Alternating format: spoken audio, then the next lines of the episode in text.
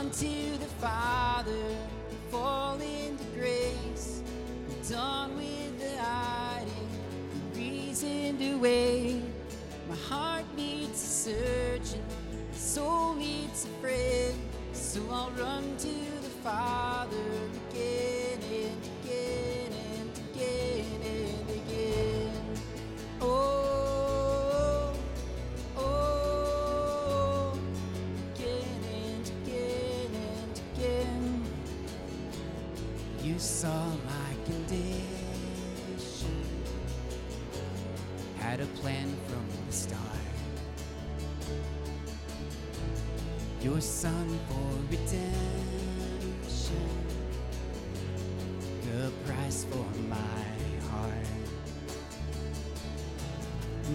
don't have a contest for that kind of love. I don't understand, I can't comprehend. All I know is I need you. I run to the fire.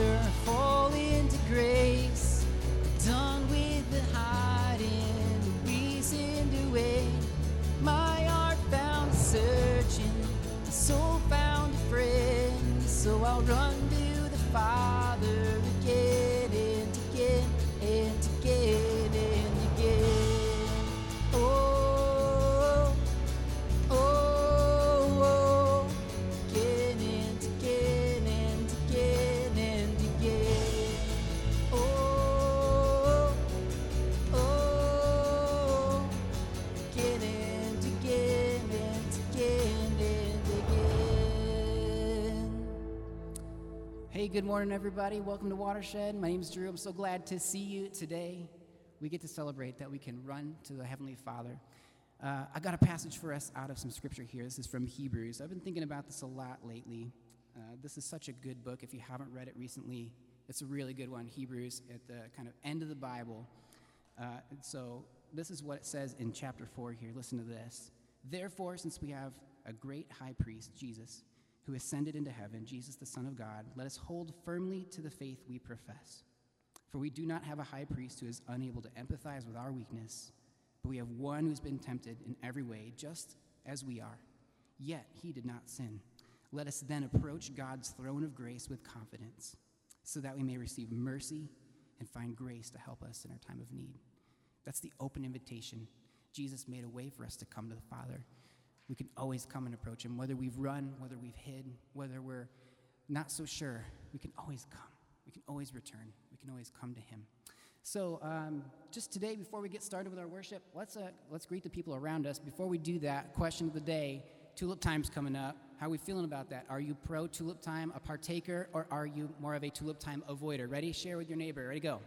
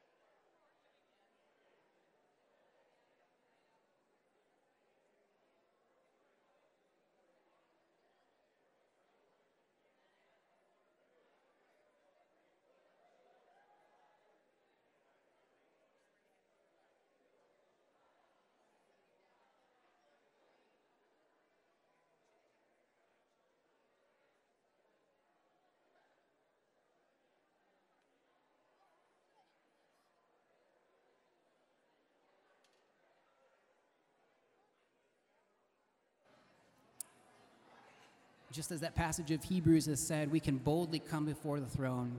The invitation is there for us to come receive grace and mercy. God is for us. What? You're still thinking about tulip time. So let's, uh, let's worship together. Would we stand together today? And we're going to worship together. We can come before our Father and sing this out. Your grace is on our side.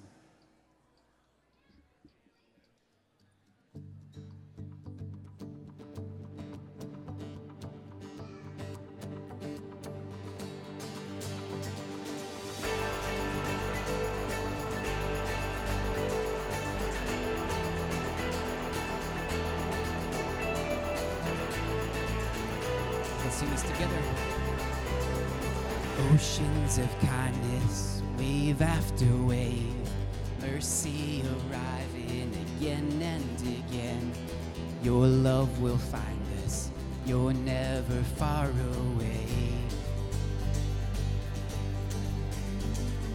Battles behind us, battles ahead. God, you are for us, so what stands against? We have this promise, you're never far away. We've seen your faithfulness in the darkest night. We've seen your goodness, God. Favor on our lives everywhere we go. Your grace is on our side. Your grace is on our side.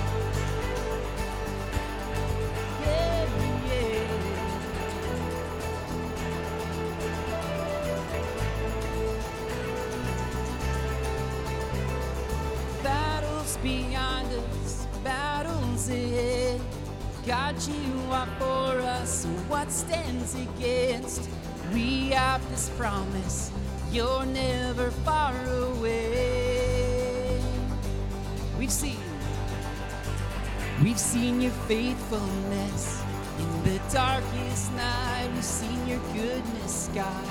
Favor on our lives everywhere we go. Your grace is on our side. Your grace is on our side, whatever comes our way. God be lifted high, your love will never fail. We will testify everywhere we go. Your grace is on our side. Your grace is on our side. From glory to glory in Jesus' name. From mourning to dancing in Jesus' name. From battle to blessing, we go in Jesus' name. From glory, from glory to glory in Jesus' name. From mourning to dancing, in Jesus' name. From battle to blessing, we go in Jesus' name. We've seen your faithfulness in the darkest night. We've seen your goodness, God. Favor on our lives. Everywhere we go, your grace is on our side. Your grace is on our side, whatever comes our way. God be lifted high, your love will never fail. We will testify everywhere we go. Your grace is on our side. Your grace is on our side. Yeah, yeah. Forever on our side.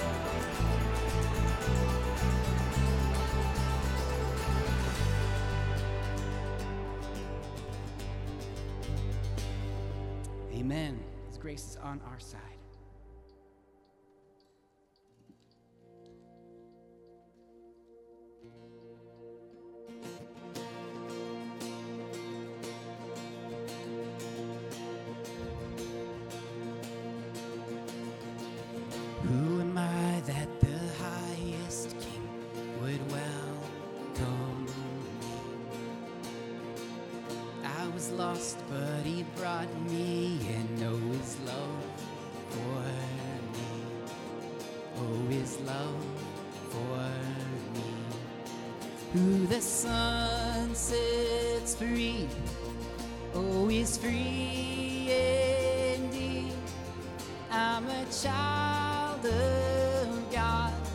Yes, I am. Free at last, He has ransomed me. His grace runs deep. While I was a slave to sin, Jesus died for me. Yes, He died for me. Who the Son oh, is free indeed. I'm a child of God. Yes, I am. In my Father's house, there's a place for me. I'm a child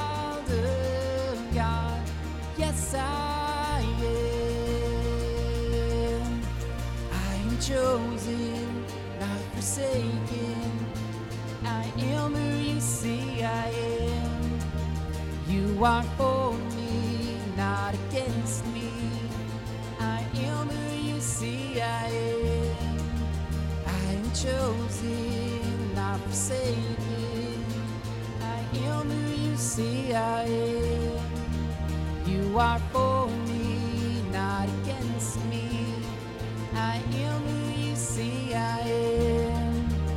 Yes, I am who you see I am. Who the Son sets free. Oh, he's free indeed. I'm a child of God. Yes, I am. In my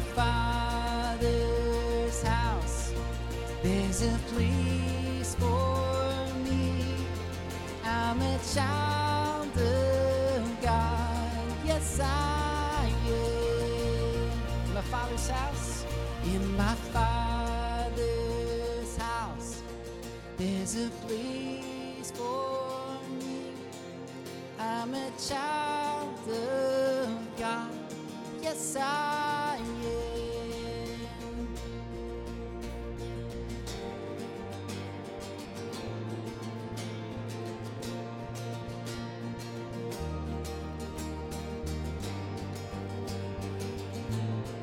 Sing, I'm chosen, not forsaken. I am chosen, not forsaken. I am who you say I am. You are for me, not against me. I am who you say I am. I am chosen,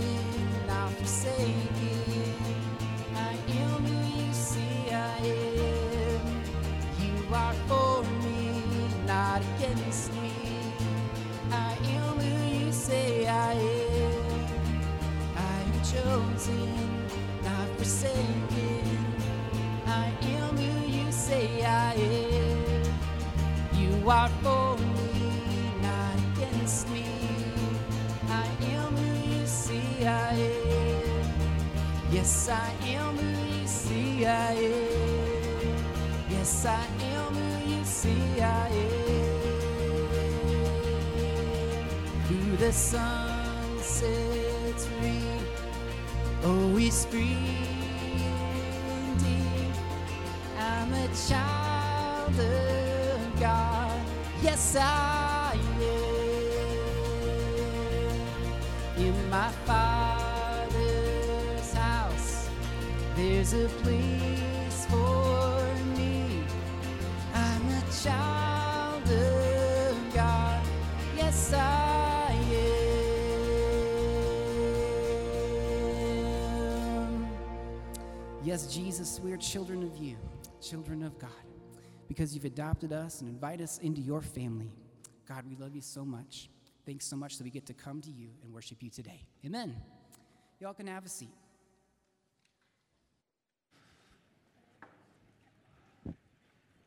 Well, good morning.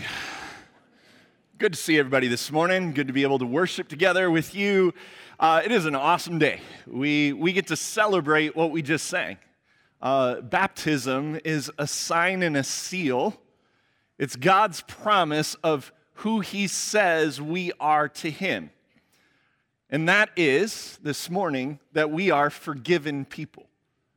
I don't know if as you were walking in, you saw underneath the watershed freedom, friendship, rest. That we are free in the finished work of Jesus. What Jesus has done is for the world. That good news is for each and every one of us. You may not believe it yet, but let me tell you this it's true for you. You may have believed it for years, and let me remind you again it's true for you.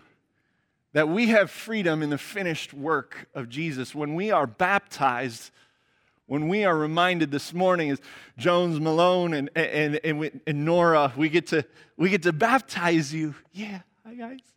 Yeah, yeah. Yeah, Nora's smiling. The twins are like, yo, dude, what up? What's true for them, even though they're not aware of it yet, is the same as for us, right? It's not on us whether or not God loves us. It's God's choice. He's chosen us, He loves us in Christ Jesus. In baptism, uh, we're reminded that we're children of God. We, we just sang again, we are a child of God. That's what God has done for us in Jesus. Through our brother Christ, who just happens to be our Lord and King, He says, You're part of my family. Now, you may not want to be part of the family. How many of you sometimes don't want to be? I'm not looking at this section at all. No, no. Once you're part of the Visser fam, the Visser clan, right? You're but we may not always want to be part of the family. However, God goes, hey, here's the reality. You're in my family. Do you believe it? Will you live into it? Right? That's one of the promises uh, uh, for each and every one of us. If you've been baptized, even if you haven't, this is the truth and the reality in Jesus. That you're part of his family. This morning, it's, it's, it's kind of unique in the fact that Rich and Kelsey, Ryan, Kate, and, and their kids, they're part of kind of our extended watershed in Harderwyk. They grew up here, Kate and, and, and, and Rich. Right, I'm getting ahead of myself. I got to get my words together. I'm getting so excited. This is fun. I mean, grew up as a part of Harderwyk watershed. Renee, you and Dick have been a big part of our family. You continue to feed us. Thank you, Renee, with some wonderful goodies. But we get to we get to participate in this as a big family, right? That in baptism, it's not just you who show up on Harderwyk's campus or at Watershed in particular. In baptism, we're a part of God's family.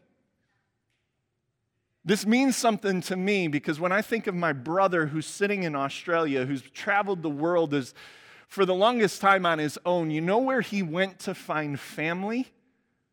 You know where he went to find relationships, whether it was in Spain or Ireland or South Africa? You know where he went to find a wife? In Australia? The church. Because he found brothers and sisters all over the world. We are in Christ part of the same family. Blood need not apply but the Spirit of Jesus does. Right? And that's the next part of that promise that we have in baptism is that God says, when I give you, uh, uh when I, I take you into my life, I'm actually going to come into yours. I'm going to give you my Holy Spirit. Whether we realize always how the Holy Spirit works or not, I mean, this is the beauty of baptism. We don't know all of its implications. I still don't, even as a pastor who officiates baptism. I still am learning the depths of what this means for me. Because the Holy Spirit's involved. God's literal presence is moving in us. And He says, Guess what? When you have this sign and seal placed upon you, it means I'm always going to be with you whether you want me to be or not. I'm going to be the one who gives you your life, your breath, your being. I'm going to be the one who keeps trying to pull you back into the life that Jesus saved you into. Right? This is some of the promises we have in our baptism. And then finally, we're going to hear this even in the message a little bit. That baptism reminds us we have hope. We have hope beyond even this life.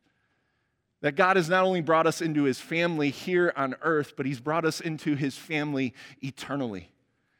And that we have a security in him and an assurance in him. We have life and hope. And, and as parents this morning, right, as, as you go, that your children are in the hands of God because your hands aren't big enough.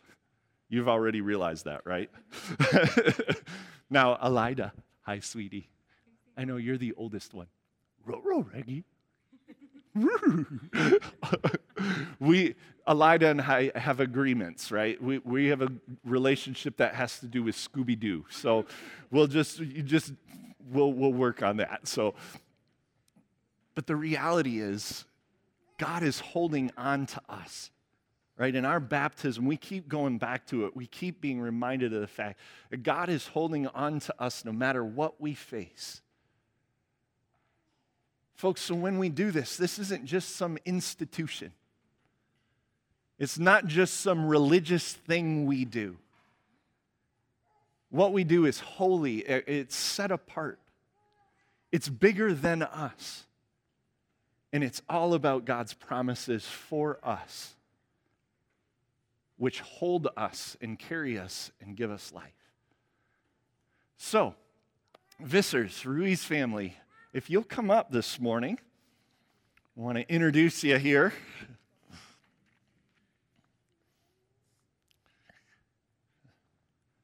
So we've got Kate and Ryan, and we have Jones and Malone. Yes, got the twins. And by the way, about a year ago, we were we were praying for for Kate. We were praying for these twins. Um, you had quite a journey. Um, and so the fact that you're standing up, you're healthy, you're well, these little boys are here is, is we celebrate this morning that God is good, um, that God has held you. And we've even prayed for you too, Nora. You were a little earlier. You were about a month and a half earlier than them, weren't you? Than your cousins. Yeah. And we have Rich and Kelsey Visser. Um, so, again, they're part of our bigger family. And, and, and sometimes in moments, we, we step in today and we celebrate this as the larger church. And so, um, today, uh, as I said, baptism. Hey, sweetie. I know. I saw you last week. Yeah, I know. And you smiled too, just like that. I'm sorry. I get kids, man. Like, it's, it's just there.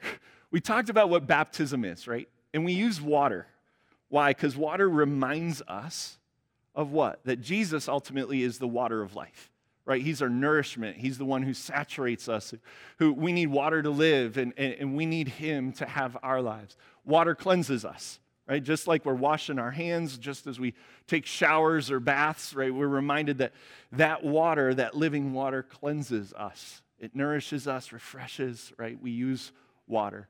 One of the things about baptism, too, that we're all reminded of is God calls us then into a life that lives into this truth, right? That's what faith is. Their journey and our journey as well is learning to trust these promises that we're forgiven, that we're adopted into God's family, trusting that the Spirit is with us, trusting we have eternal life. hey, sweetie, you want to go, don't you?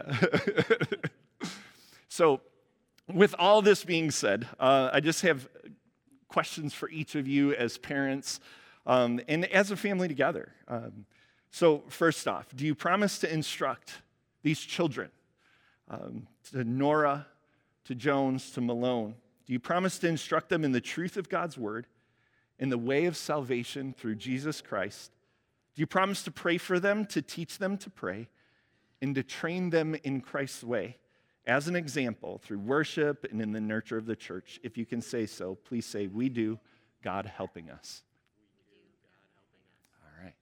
Then, if you want to bring them a little bit closer, I'm going to kneel down here. And something we read for all of our children is we, it's called the French Reformed Liturgy. It's just some words that tell us again of what the gospel is. And so I'd like to read these for all three. You're doing good, Nora. You got this. for you, Nora and Jones, Malone. For you, each of you, Jesus Christ came into the world. For you, he lived and he showed God's love. And he entered in the darkness of Gethsemane. He died on the cross for each of you. Even though you never even, you don't know it yet. Yeah, and no, you've not sinned yet. No, no. Nothing you you haven't done anything wrong, right, mom and dads? but he did all of this, right? He died for you. Why? So that you could live. For you, he uttered the cry, It is finished. For you, he rose from the dead and he ascended from the grave so that you could live with him in heaven where he intercedes for you. And all of this was done for you before you ever even knew it. And we will continue to tell you this good news, yes, as long as we possibly can. And we promise in this way that the gospel will be, fulfilled because when we love, right, we love because God first loved us. Amen? All right. So, Nora, we'll start with you. Nora Nicole Visser, I baptize you in the name of the Father, in the name of the Son, in the name of the Holy Spirit. Good job, sweetie. Good job. Yeah. Jones Richard Ruiz. Hey, buddy, I baptize you in the name of the Father. In the name of the Son. Good job. And in the name of the Holy Spirit. Great job, buddy. Malone Florentino Ruiz. I baptize you in the name of the Father, in the name of the Son, and in the name of the Holy Spirit. Amen. Hi, Lida. Amen? All right. Family of Watershed, Heart if you'll stand with us. And this morning, as you give your commitment, we don't just commit to them as a family, but we commit on behalf of the church and who the church is supposed to be. So I ask you these questions Do you promise to love, encourage, and support these brothers and sisters by teaching the gospel of God's love? By being an example of Christian faith and character, and by giving the strong support of God's family in fellowship, prayer, and service. If you can say so, please say, We do, God helping us. Awesome. If you don't mind staying standing, if some of family, if you want to come, we'll lay hands and pray for them. Actually, if you want to kind of come this way, your family's all like here. Um, if you're not in the vicinity and part of our church family, why don't you lift your hands up? Um, and we're going to say a word of prayer uh, for the family. So let's.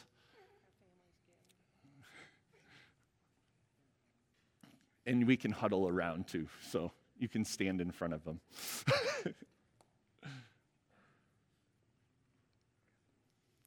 All right, let's pray together. Our God and Heavenly Father, we thank you so much for loving us, for forgiving us and giving us life. Lord, for, for Nora and Jones and Malone, for creating them beautifully and wonderfully and uniquely in your image. God, for continuing to say we are part of your family, for giving us your Holy Spirit, for, for promising us eternal life. And all of this is in Christ Jesus. So, Lord, we, we pray that you would help Rich and Kelsey, help Ryan and Kate, Lord, that we would walk alongside of them as best we can, that the church would surround them and, and love them, that we would continue to live the gospel, the good news out together so that your children, Lord, not only in this family, but all children would know your goodness, your grace, and your life in Christ Jesus. Lord, bless them, keep them, cause your face to shine on them, be gracious to them, smile upon them, and give them your peace. In the name of the Father, the Son, and the Holy Spirit. And all God's children said, Amen. Amen. Let's welcome.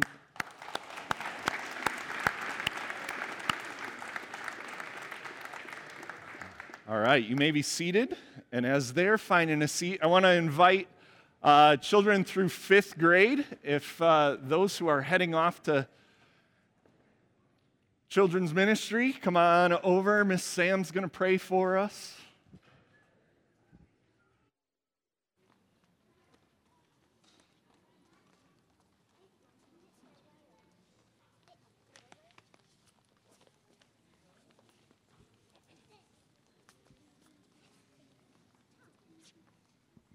And before we pray, I just wanted to mention that um, kindergarten and first grade will be going upstairs with second and third today.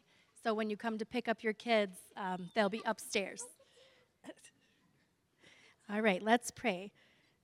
Dear Lord, thank you for this day. Thank you for the sunshine. Thank you for the beautiful baptisms we just got to witness. Thank you for our families and this church. Amen.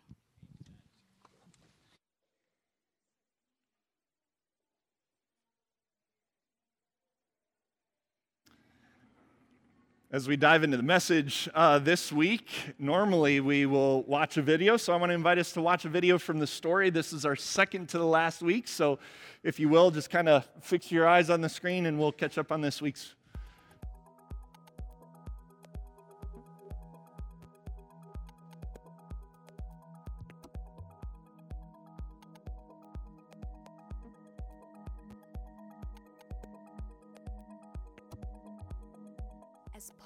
traveled all around telling people about Jesus.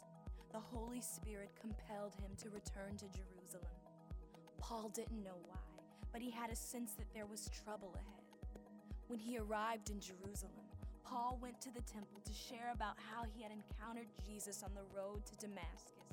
His story angered some of the Jews so much that they dragged Paul away from the temple and tried to kill him. Just before they could, a group of Roman soldiers arrived and arrested Paul. On their way to the jail, Paul asked if he could say something to the crowd that had gathered. The soldiers agreed, and Paul told them about his experience on the road to Damascus. When Paul told them that God called him to share God's message with non Jews, called Gentiles, they started screaming for him to be killed. So the soldiers took him into the barracks. When they discovered that Paul was a Roman citizen, they became fearful of doing anything to harm him. This led to a series of courtroom battles where the Jews and Romans fought to decide what to do with Paul. Finally, Paul insisted that because he was a Roman citizen, he had the right to go to Rome and appeal to Caesar. As Paul awaited his trial in Rome, he was allowed to live in his own home, under house arrest. For over two years, Paul served others by inviting them into his home and telling them about Jesus and his message. Paul was eventually let go and began to travel again, but was quickly arrested and returned to Rome. This time, he was forced to live in a cold dungeon, chained like a criminal. Eventually, he was executed by the Roman government. Unfortunately, Paul wasn't the only apostle to be executed for what he believed for telling others about Jesus. In fact, almost every one of the original disciples of Jesus was killed. All of them, except for one.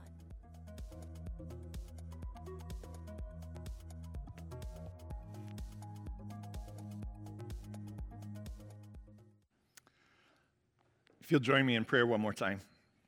God, uh, we just thank you um, again for your, your love for us in Christ. Lord, as our uh, heart is drawn to your word this morning, as we seek to hear what the scriptures have to say to us, Lord, teach us. Help us to understand. We can't understand what you have for us um, without your help. So, Holy Spirit, move in this moment, move in this time, and in this space. Lead us, guide us, and help us. Lord, breathe your life into us. Encourage us through your scriptures. And Lord, for me, uh, as I talk, God, let the words of my mouth reflect the goodness of your heart. And if there's anything in me, Lord, that, that isn't supposed to be there this morning, just wipe that from my memory. Keep it away from my tongue. And Lord, even if I say something that makes no sense at all, God, by your Spirit, work all things for your glory. God, we love you. We praise you. May your truth be the word and the truth for us today. In Jesus' name we pray. Amen. For those who haven't been with us in this uh, journey kind of throughout the school year, we've been going through the whole Bible. So we are one week away from being finished. Over 31 weeks, we have journeyed through the whole story of the Bible. Have we touched on every story? By no means. Today, as we come to the end of Paul's life, who was a follower of Jesus, a disciple of Jesus, um, we can't at all cover the entirety of his life. Uh, but through it, we've been th- picking up on some major themes, some major things for us to think through. Last week, we, we embarked on what Paul's ministry was all about. And we talked about how we represent, we're representatives of something in our lives, right? All of us represent something. And Paul saw, though, that as a follower of Jesus, we represent him. So, so are we? Are we representing Jesus in our lives? Right? Are we representing his goodness? Are we representing his grace, his kindness, or, or are we contributing to the junk of life? Right? Who is it that we represent? Today, as we come to the end of Paul's life, we're to go, we're to dive into Second Timothy. It's one of the last things he wrote while he was in jail. Uh, before he died. And he writes to Timothy, who was a follower, a friend, somebody he had poured time and energy and effort into. I don't know if you can think about those people in your lives. Right? The minute I go there, I start thinking about the term legacy. Right? Uh, y'all know what I mean by legacy? Right? I think this morning, I mean, this is a privilege to be with you guys. Thanks for allowing us as to be the church with you. Uh, it's, a, it's a joy. You're here because of a legacy of others, right? A legacy of a mom and a dad, moms and dads, grandparents who have known this good news, who have passed it on to you, who've lived the up and down journey of faith, right? It's an up and down journey. By How many of y'all got it figured out? Yeah, don't raise your hand. That, that's not how we roll here at Watershed, yo. but a legacy. I'm here as a result of the legacy of people who have lived in my life, who, who have passed on truths, who have said, you know what, man, uh, you, these are some of the most important things in your life that you need to hold on to, Aaron. Right? This is, this is what matters most. I was reminded of legacy a couple weeks ago when I got to step, uh, step foot on my old college campus again. 21 years later, to be able to be back there and then to realize I was still remembered. What in the world? Right? I, I, I, don't know about you. When you were going through high school and college, did you ever really think about how, what's my legacy? Right? No. I'm, I'm in my 40s now. Now I'm starting to think about it, right? Uh, I wasn't thinking about in college, what's the legacy I'm leaving? What's, what's the relationships going to be like 20 years from now? How will people remember me? But to step back and then see wow, my life, not only do I represent something in life, but people will remember me. How will they remember me? It got me thinking of uh, a man by the name of D. Elton Trueblood. Now, that's a name. How would you like to have that as a last name? Trueblood, right? Isn't that a TV show? he was the, uh, uh, the campus pastor, the chaplain at, on Harvard's camp- campus, later on at, at Stanford, a Quaker minister. But he says this uh, about legacy and, and thinking about the fact that we, we're gonna, people are gonna remember us. He says, A man has made at least a start on discovering the meaning of human life when he plants shade trees under which he knows full well he will never sit. You're beginning to comprehend life when you realize it's not all about you. It's not all about me. But who I am, I will be remembered. I'll be remembered for something, I may be forgotten. But what, what's the legacy I'm going to leave? What am I investing in that maybe has some lasting effects? Like we remember this morning what Jesus has done, He's left a legacy.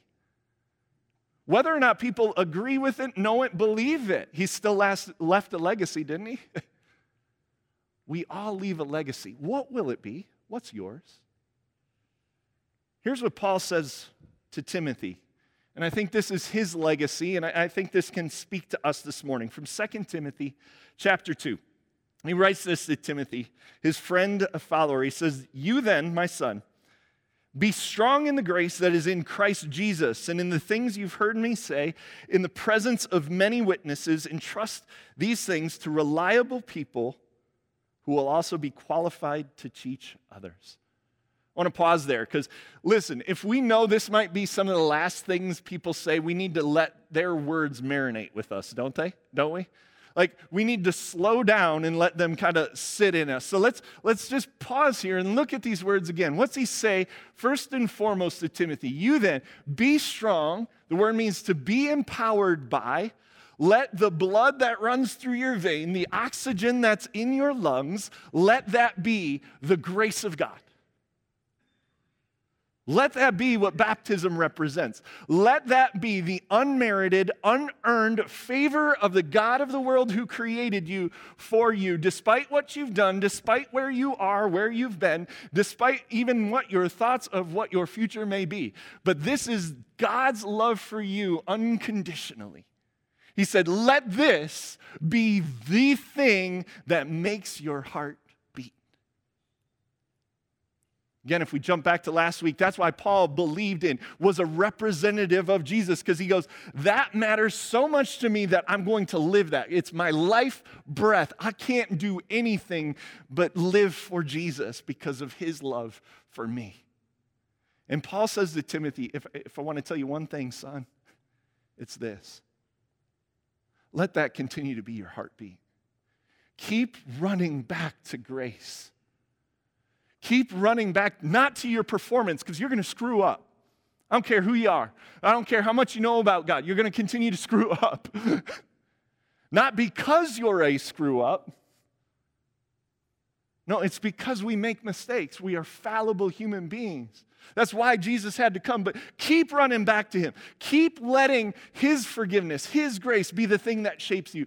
Keep letting His mercy and His forgiveness, His life, be the thing that pumps in your life. Run back to it over and over and over and over again. Let it be the thing that wakes you up in the morning. Let it be the last thing you think of before you go to bed.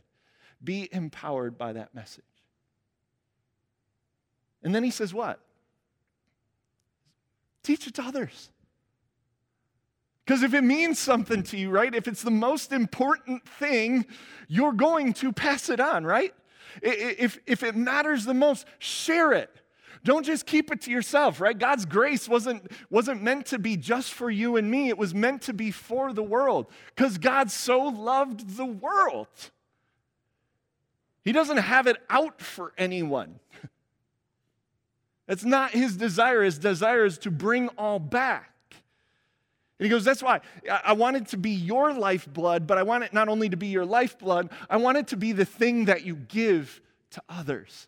Pass it on. So as he talks to Timothy, jailed, second time, most likely going to his death, he says, Timothy, my brother, my son, hold on to grace. Let that continue to be your story in this journey. And keep passing it on. Keep trusting it to others. And it's it's not a pastor talking to other no this is a normal guy talking to a normal guy right? I want you to get that in your mind. That's not some some pastor talking to the next pastor. This isn't something for ministry. This is for all of us right? This is my grandparents. I, I, man this drove me nuts. It still drives me nuts. I have the last letter from grandma and grandpa ohms and when we moved i can't find it However, I found our wedding uh, VHS. So that's a good thing. I do, however, know what's in the note. Aaron, we're proud of you. Aaron, we're praying for you in the ministry that you have. And Aaron, we love you. That was the legacy they lived, though. That was the gift they gave to others.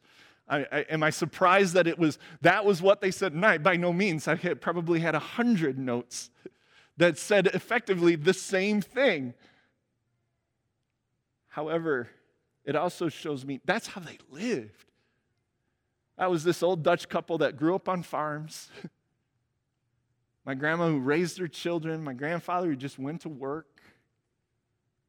They believed in Jesus, they passed on the gospel. I am today here because of God's news in them, lived in them, and passed on through them. Paul says this then in verse 3. He says, so Join me in suffering. The Christian life is not easy, a journey with God is not easy. But He says this Join me in, in suffering. Like a good soldier of, of Christ Jesus, no one serving as a soldier gets entangled in civilian affairs, but rather tries to please his commanding officer. Similarly, anyone who competes as an athlete does not receive the victor's crown except by competing according to the rules. The hardworking farmer, well, they should be the first to receive a share of their crops. He says this to Timothy reflect on what I'm saying, for the Lord will give you insight into all this. He then goes on to give us three examples, right? Because he says again this journey of jesus paul's sitting in prison. So so if you think it's the journey with jesus is all going to make things pretty and rosy and happy forget it. it somebody sold you the wrong bill. The health and wealth gospel ain't true. Not because i don't believe it and i haven't claimed it. Oh trust me that's i've tried. I believe in jesus more and that hasn't brought more riches and wealth. Like sorry i just and when I look at people like Paul, Paul didn't have the health and wealth gospel. How about Mother Teresa? Anyone? Mother Teresa, while she served others, at times lived through some of the darkest moment and would, would, would go on to write about the, of going, yeah, this, this following Jesus thing isn't easy. But Paul says it's worth it, right? It's consumed him. It's, it's every bit of his life. It, the hard things in life are worth doing, aren't they? When we believe them and when they matter to us says, Join me in suffering. And, he gives us three illustrations, like a good soldier. And what does a good soldier do? He says, they don't get caught up in everybody else's affairs. They follow their leader, right? They're committed, they're dedicated. The journey with Jesus, recall and, and asks of us some dedication. It asks from us some commitment. And he's telling Timothy, stay committed, stay dedicated, because the soldier knows, right? How many of you know somebody who serves in the military or has. Right? Those who go in to serve, no, they're serving a greater purpose. They're planting seeds of shade trees they may never sit under, but they're fighting for something more. They're, they're hopefully, now this isn't always the case, but mo, you know, most of the time we know they're hopefully fighting for peace. They're hoping, hopefully fighting that, that there can be freedom, right? Like they're hopefully fighting for the good of this side of heaven. right? They serve, they're committed to something bigger. They have to stay true to the one they serve because they know, man, if they get caught up in the mess, they can't now serve rightly those that they're trying to. They have to keep following their commander, that commitment, that dedication. Goes on to talk about an athlete, right? Not every one of us can relate to the, the soldier metaphor. He now uses an athlete metaphor.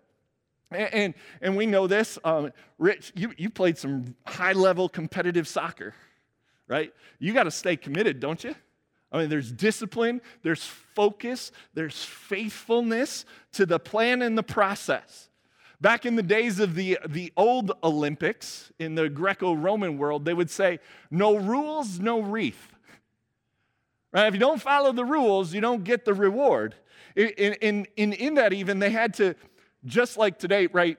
athletes got to go through drug testing and things like that before they can compete. They actually had to say, Yes, I completed the regiment of training in order to compete. And then they had to compete by the rules.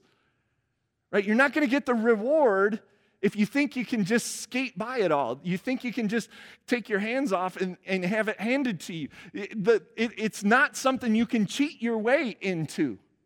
Paul says, Don't go that way, Timothy. Stay committed and stay disciplined. It's hard enough, but work on those things and let it work in you. And then he goes to what? Some of us can relate to this one the hardworking farmer. And there it is the hardworking. So often we just want to sit back and, and be like, oh, good, now we, we've arrived. But I haven't arrived. I know this journey of, of life takes some work takes some effort. But I love how he says, then the hardworking father gets to reap the rewards of the. So, like, no pain, no gain. Anybody know that one? right?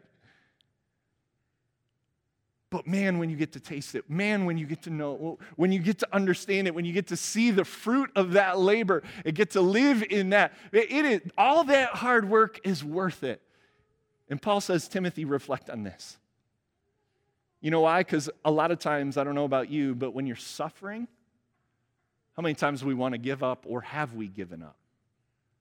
Right? When it's been hard, we stop believing and we forget that it, there's some hard work involved.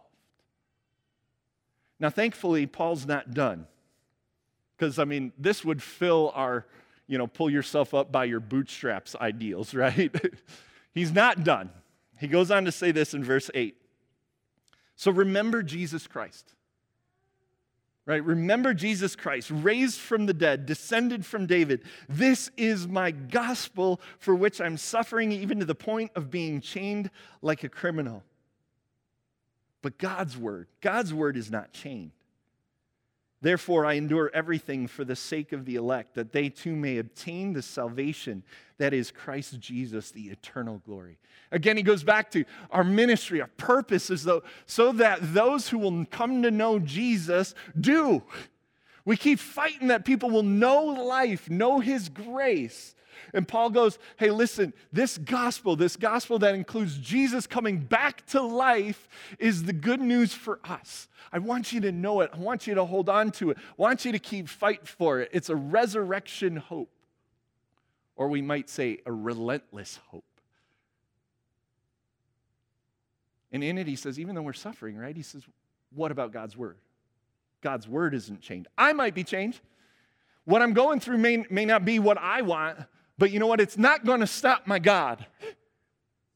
It's not going to stop our God who continues to work in us, through us, and for us, even though it may not seem like it right now. Because our God is about bringing a resurrection, not just simply leading us into a valley of darkness. Right? There is, we are people of a story where there is hope, where there is a victory. It may not always be right here, but that victory is truly eternal. We're going to talk more about that next week as we dive into Revelation. But Paul says, again, remember? Remember that Jesus was resurrected. And that's the hope we stand in. Goes on then with a short poem.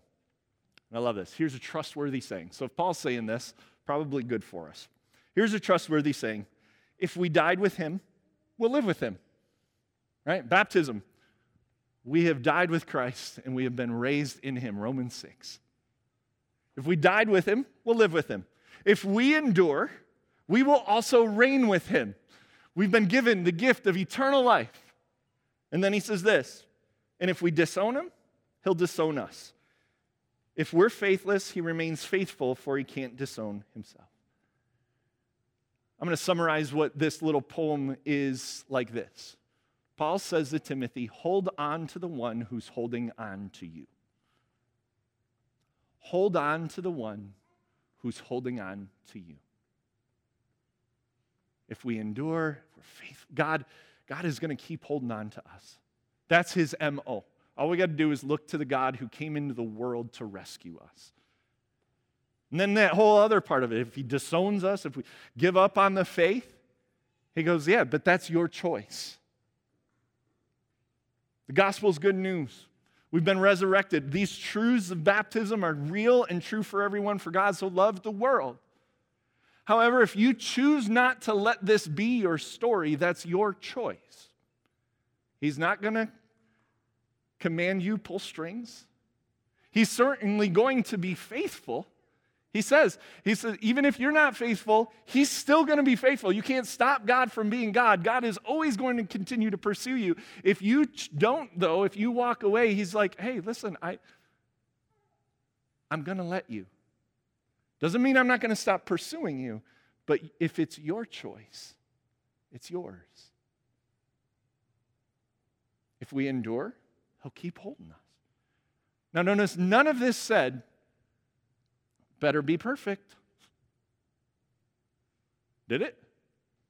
Hey, Timothy, don't ever screw up. Now, now that you know it, we want a 100% pure life. No. said, keep throwing yourselves into your identity. Who am I that the highest king would welcome me, would take me in? Right? I'm a child of God. Why? Because of what he says I am. Paul says, live into that, Timothy. Hold on to the one who's holding on to you. Right? Paul's legacy was about Jesus. He wanted to pass the good news of Jesus down. He wanted Timothy to pass that down. Is that the good news in our lives? Again, when we think about representing Jesus, we've got to think about if it's good news for us to even represent. But if we are, is that the legacy we want to leave? Is that what we're passing along to others? Not simply, am I a good person? I want to be a good person. Anybody else?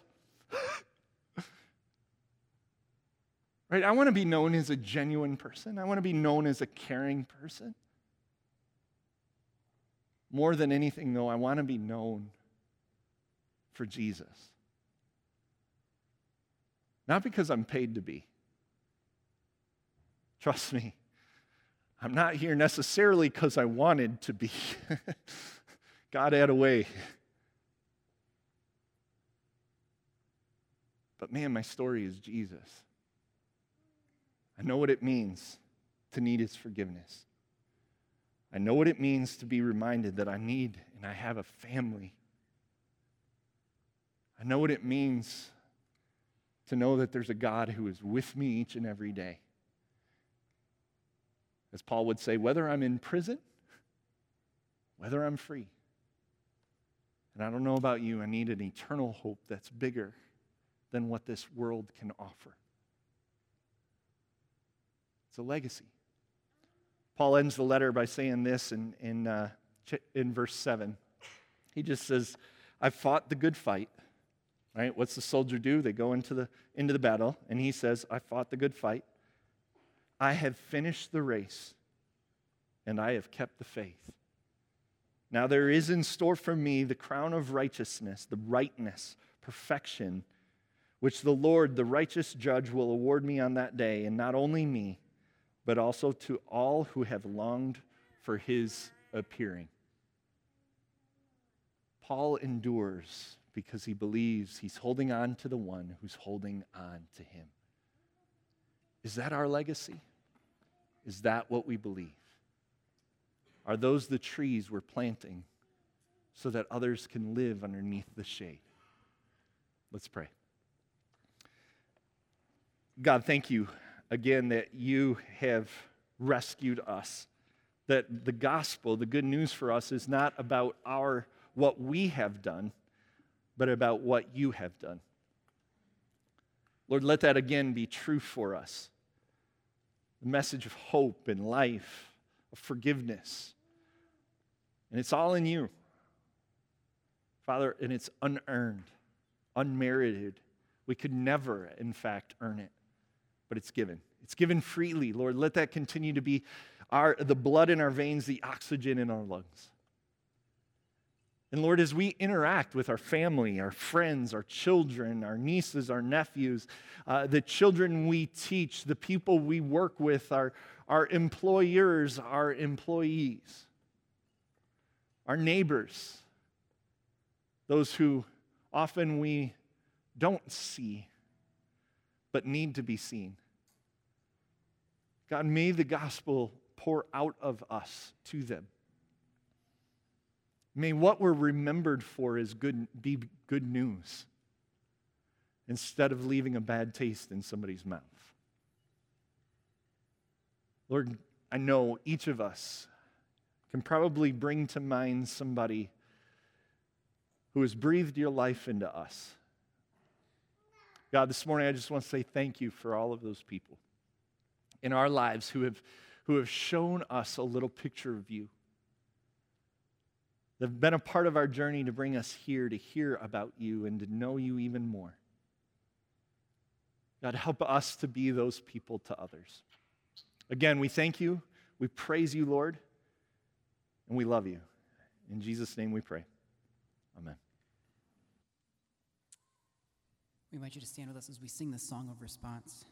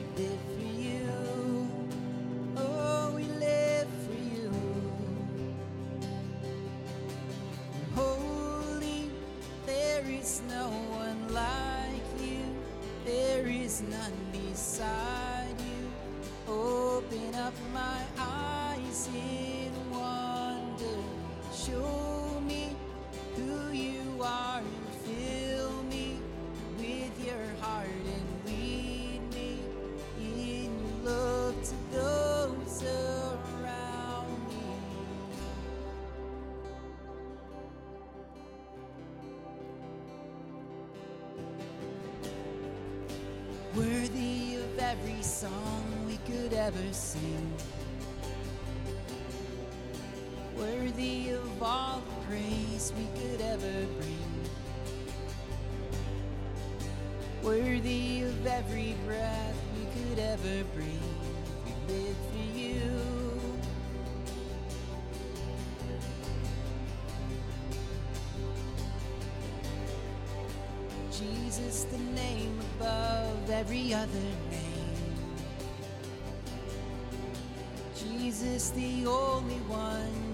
ever save.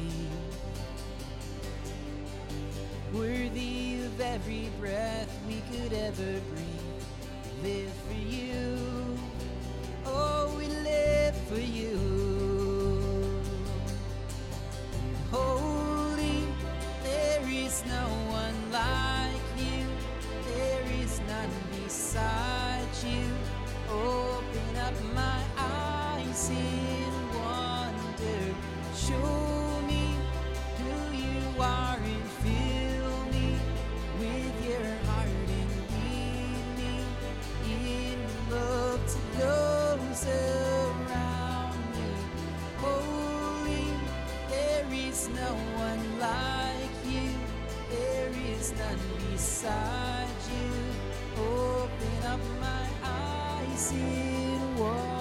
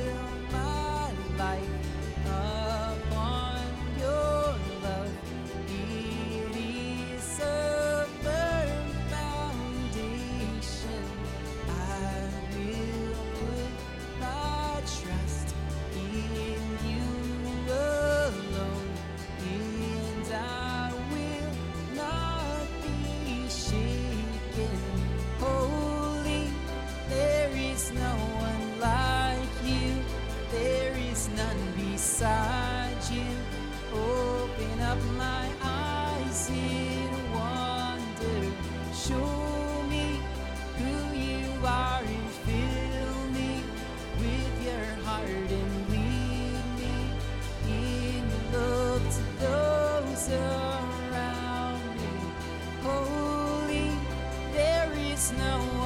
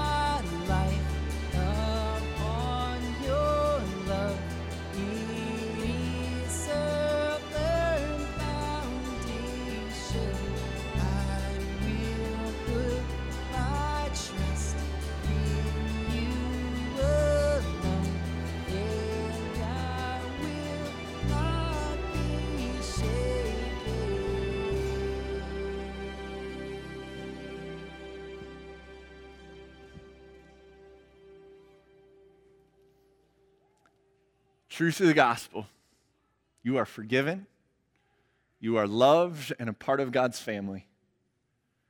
The Holy Spirit, God's presence and power and peace is available to you, lives within you, and there is eternal life in Christ Jesus. That's the truth for us. The challenge for us is how are you going to be remembered? What's the legacy you'll leave? Is it one of grace or is it something else? As you go to journey with Jesus in all kinds of different ways this week, receive this blessing of our Lord. The Lord bless you and keep you. The Lord cause his face to shine on you and be gracious to you. The Lord lift up his countenance, his smile upon you, and give you his peace. In the name of the Father, the Son, and the Holy Spirit. And all God's children said, Amen. Go in peace. If you don't mind stacking a few chairs, we'd appreciate it. Otherwise, too, you can hang around and chat.